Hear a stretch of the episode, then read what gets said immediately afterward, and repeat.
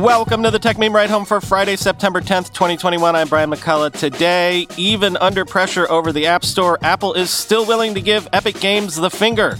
Also, Apple is putting the pedal to the metal in terms of new TV shows and original movies, while also attempting to solve the streaming industry's problem with DJ mixes. Food delivery platforms are suing New York City, and of course, the weekend long read suggestions. Here's what you missed today in the world of tech. Overnight, Epic formally asked Apple to reinstate its Fortnite developer account in South Korea after the passage of that bill that we discussed, which forces app stores to allow alternative payment systems in Korea. And this morning, Apple said, no, quoting The Verge. Apple says it won't let Epic Games back in the App Store until they agree to play by the same rules as everyone else. Earlier today, Epic asked Apple to reinstate its developer account so it could re-release the iOS version of Fortnite in South Korea, which recently passed a bill forcing Apple and Google to allow alternate in-app payment systems. Apple, however, maintains it's under no obligation to let Epic in the App Store at all. Quote, as we've said all along, we would welcome Epic's return to the App Store if they agree to play by the same rules as everyone else an Apple spokesperson says in a statement to The Verge.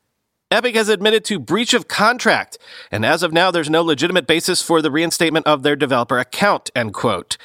The South Korean legislation has not yet gone into effect, but if and when it does, according to Apple, that wouldn't have any bearing on the company's process for approving developer accounts.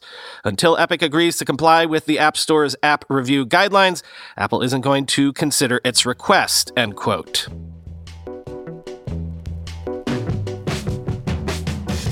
Actually, look, it's one of those days where half the news stories just happen to be about Apple. So let's just burn through all these headlines in one big segment. First up, Ming Chi Kuo says Apple has resolved its Apple Watch Series 7 production issues and will thus start mass production in mid to late September with shipping set for late September.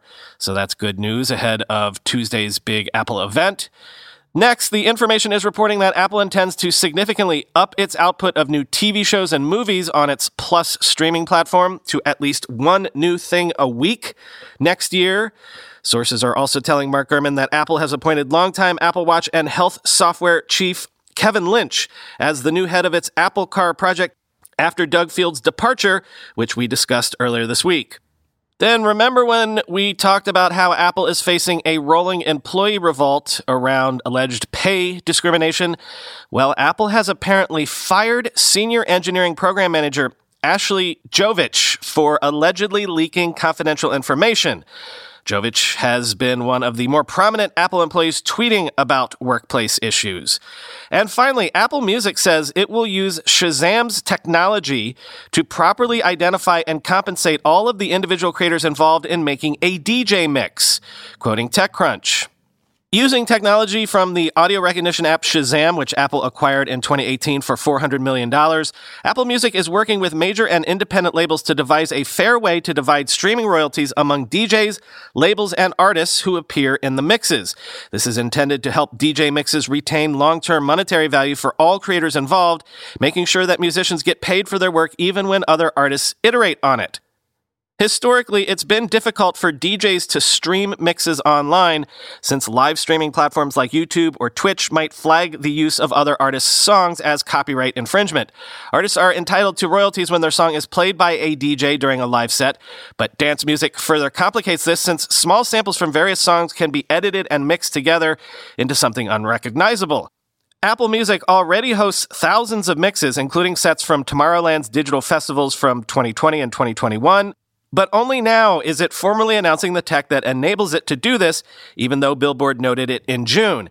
As part of this announcement, Studio K7's DJ Kicks archive of mixes will begin to roll out on the service, giving fans access to mixes that haven't been on the market in over 15 years. Quote, Apple Music is the first platform that offers continuous mixes where there's a fair fee involved for the artists whose tracks are included in the mixes and for the artists making those mixes. It's a step in the right direction where everyone gets treated fairly. DJ Charlotte de Witte said in a statement on behalf of Apple, quote, I'm beyond excited to have the chance to provide online mixes again, end quote.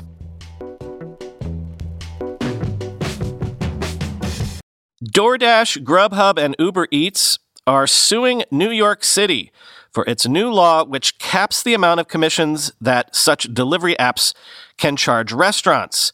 All the companies say the law is harmful government overreach, quoting the Wall Street Journal. The limit on fees has cost the companies hundreds of millions of dollars combined through July, they said in the suit. A permanent cap will likely require them to rewrite contracts with restaurants, reduce marketing in the city, and raise fees for consumers, the companies said in the complaint. The companies are seeking an injunction that would prevent New York from enforcing the fee cap ordinance adopted last month, unspecified monetary damages, and a jury trial. Councilman Mark Gjonaj, chairman of the city's Small Business Committee, which has pushed for more oversight on the apps, said the council intends to move forward with the fee limits and other regulation of the services. Quote, the laws simply seek to bring fairness to a system that all too often lacks it, Mr. Gjonaj said in a statement Thursday evening. The companies are suing New York amid heightened scrutiny from local regulators across the U.S. after the COVID 19 pandemic fueled a broad consumer shift to the platforms. Many restaurants adopted app delivery to stay afloat last year, and some cities instituted guidelines around fees to help them survive. The food delivery companies say they are seeking to prove the illegitimacy of the caps more broadly, alleging that they are unconstitutional and interfere with negotiated contracts. They also question capping marketing services charged by the apps when the city doesn't do so for other online platforms that provide advertising to companies. Left unchecked, the ordinance sets a dangerous precedent, the company said in the complaint. Now that restaurants can operate their dining rooms again, the New York City ordinance, quote, bears no relationship to any public health emergency, the company said. It also, quote, interferes with freely negotiated contracts between platforms and restaurants by changing and dictating the economic terms on which a dynamic industry operates, they said. The apps can charge restaurants commissions as high as 30% per order.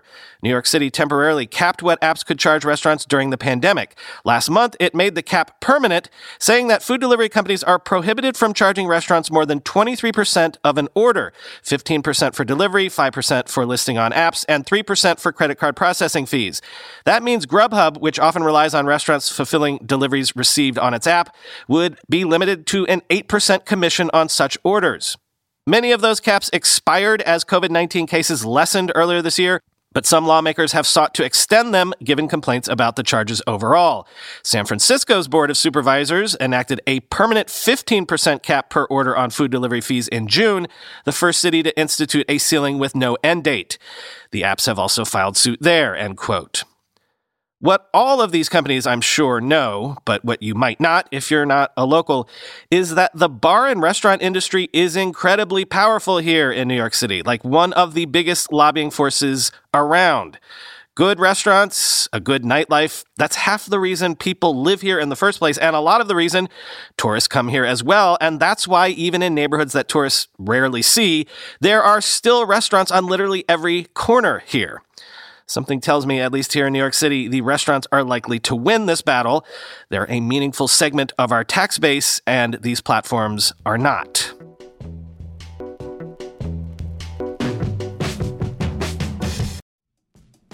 We're being sponsored today by a company on a product that longtime listeners know I have used for years and cannot, literally cannot live or at least work without it. 1Password. One Password combines industry leading security with award winning design to bring private, secure, and user friendly password management to everyone. Companies lose hours every day just from employees forgetting and resetting passwords. A single data breach costs millions of dollars. 1Password secures every sign in to save you time and money, any device, anytime. 1Password lets you securely switch between iPhone, iPhone, Android, Mac, and PC with convenient features like autofill for quick sign ins. All you have to remember is the one strong account password that protects everything else your logins, your credit cards, secure notes, or the office Wi Fi password. 1Password generates as many strong, unique passwords as you need and securely stores them in an encrypted vault that only you have access to. I started using 1Password, what, a decade ago? Join me and over 100,000 businesses on board the 1Password bandwagon. Because right now, my listeners get a free two-week trial at onepassword.com slash ride. That's two free weeks at the number one, the word password, all one word, dot com slash ride. Onepassword.com slash ride. When you go through airport security, there's one line where the TSA agent checks your ID and another line where a machine scans your bag. The same thing happens in enterprise security, but instead of passengers and luggage, it's end users and their devices. These days, most companies are pretty good at the first part of the equation where they check user identity, but user devices can roll right through authentication without getting inspected at all. In fact, 47% of companies allow unmanaged, untrusted devices to access their data. That means an employee can log in from a laptop that's had its firewall turned off and hasn't been updated in six months, or worse, that laptop might belong to a bad actor using employee credentials. Kolide finally solves the device trust problem. Kolide ensures that no device can log into your Okta protected apps unless it passes your security checks. Plus, you can use Kolide on devices without MDM, like your Linux fleet, contractor devices, and every BYOD phone and laptop in your company. Visit kolide.com slash ride to watch a demo and see how it works. That's K-O-L-I-D-E dot com slash ride. Time for the weekend long read suggestions.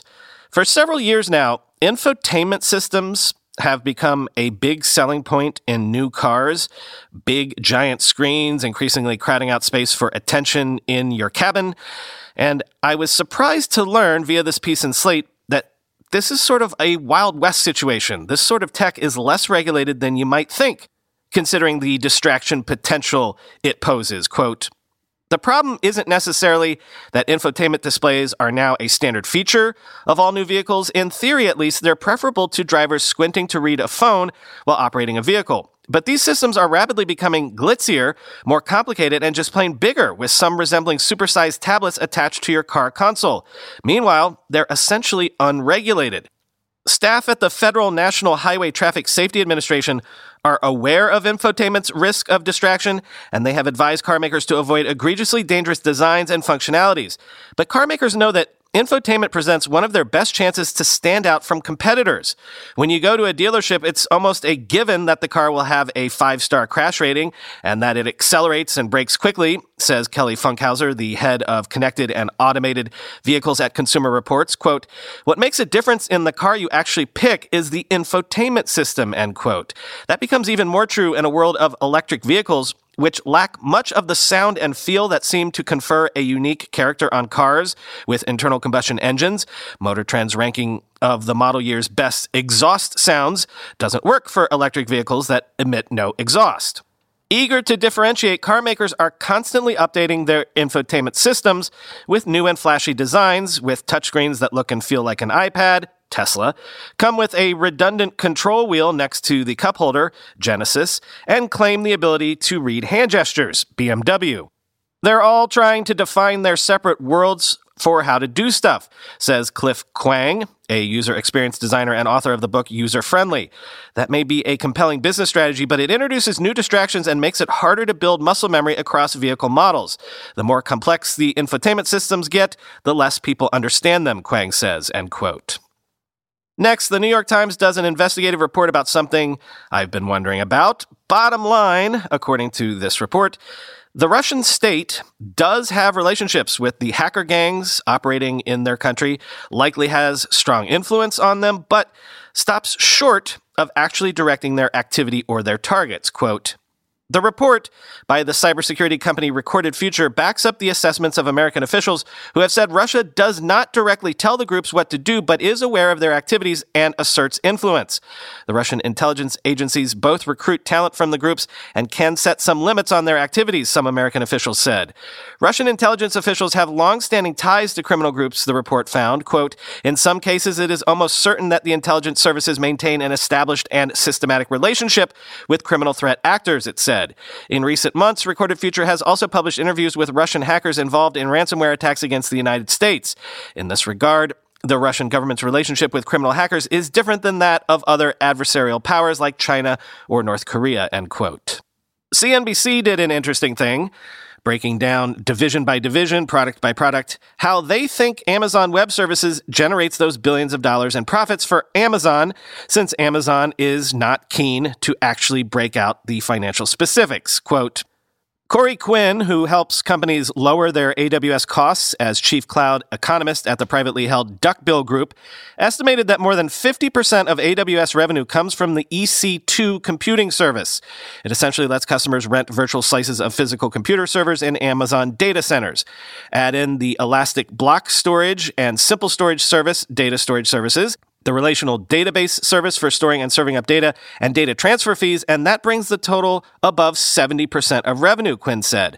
Revenue and profit are probably not evenly distributed among the millions of AWS customers. If 20% of AWS customers deliver 80% of revenue, then the widest margins are coming from the small and medium sized customers in the remaining 80%, said Joe Kinsella, founder and former technology chief of Cloud Health, a startup VMware acquired in 2018 whose software helps companies tune their cloud cloud usage.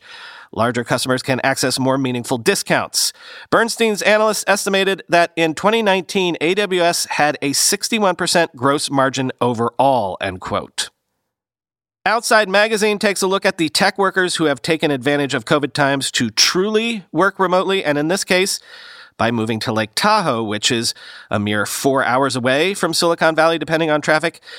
So, how are things going over there? Quote, Summer turned to fall, which turned to winter, which became spring, and the newcomers are still here.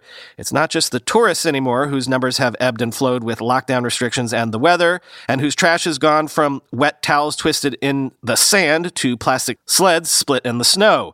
There's another population of people who came and never left, those freed by COVID from cubicles and work commutes. They migrated laptops in tow, to mountain towns all over the West, transforming them into modern day boom towns that some are aptly calling Zoom towns.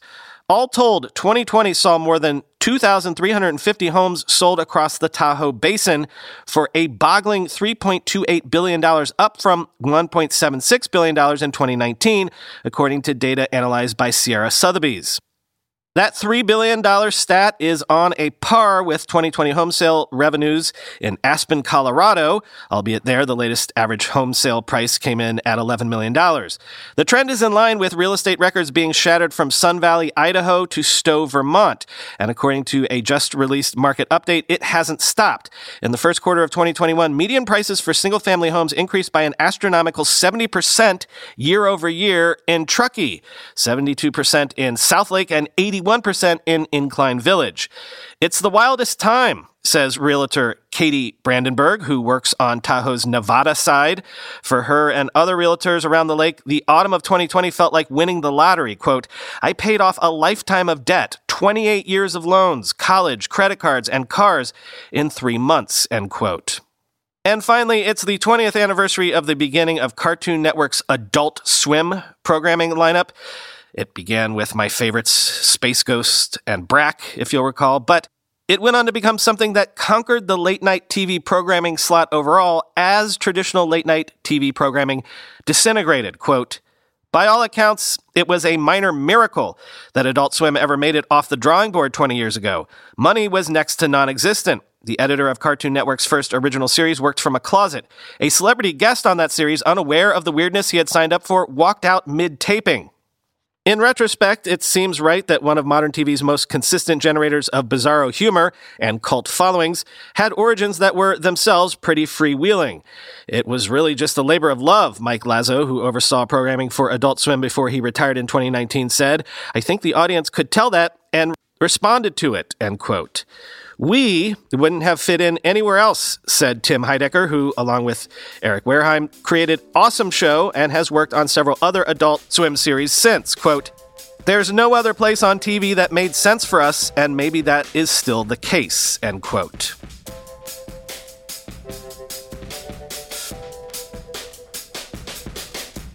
All right, a whole slew of housekeeping items for y'all. First of all, tomorrow you will be able to hear that Twitter space that Chris and I did this Wednesday, where none other than Kayvon Beykpour, the guy leading the product revolution at Twitter, came on himself and gave us way more of his time than we probably deserved. But if you want a deep dive into what Twitter is up to from the dude himself, here you go. Next, don't miss the hashtag World Cup of Entrepreneurs voting this weekend because we're really hitting the crunch time for this contest. This is where the meat of the competition is going to happen. Today in the quarterfinals, your vote is between Bill Gates and Patrick Collison. Saturday will be Steve Jobs versus Larry and Sergey of Google. And then Sunday, our first semifinal matchup when Elon Musk goes up against Jeff Bezos. Come on, you can't miss a vote like that. Every day around noon Eastern, I will post the new poll, so check the pinned tweet on the at TechMeme Podcast Twitter account. And finally, more than 130 of you submitted your soft interest in the Ride Home Rolling Fund. I had a dollar figure in mind that I wanted to raise for the fund, and this means that we've more than exceeded that. So I'm moving forward with AngelList on the next steps. I'll be working on writing a fund memo this weekend. So, those of you who submitted, thank you, and you should be getting an email from me in the coming weeks. It is a rolling fund, so you can still submit your interest until we actually formally close things, so keep that in mind. Enjoy your weekend. Talk to you on Monday.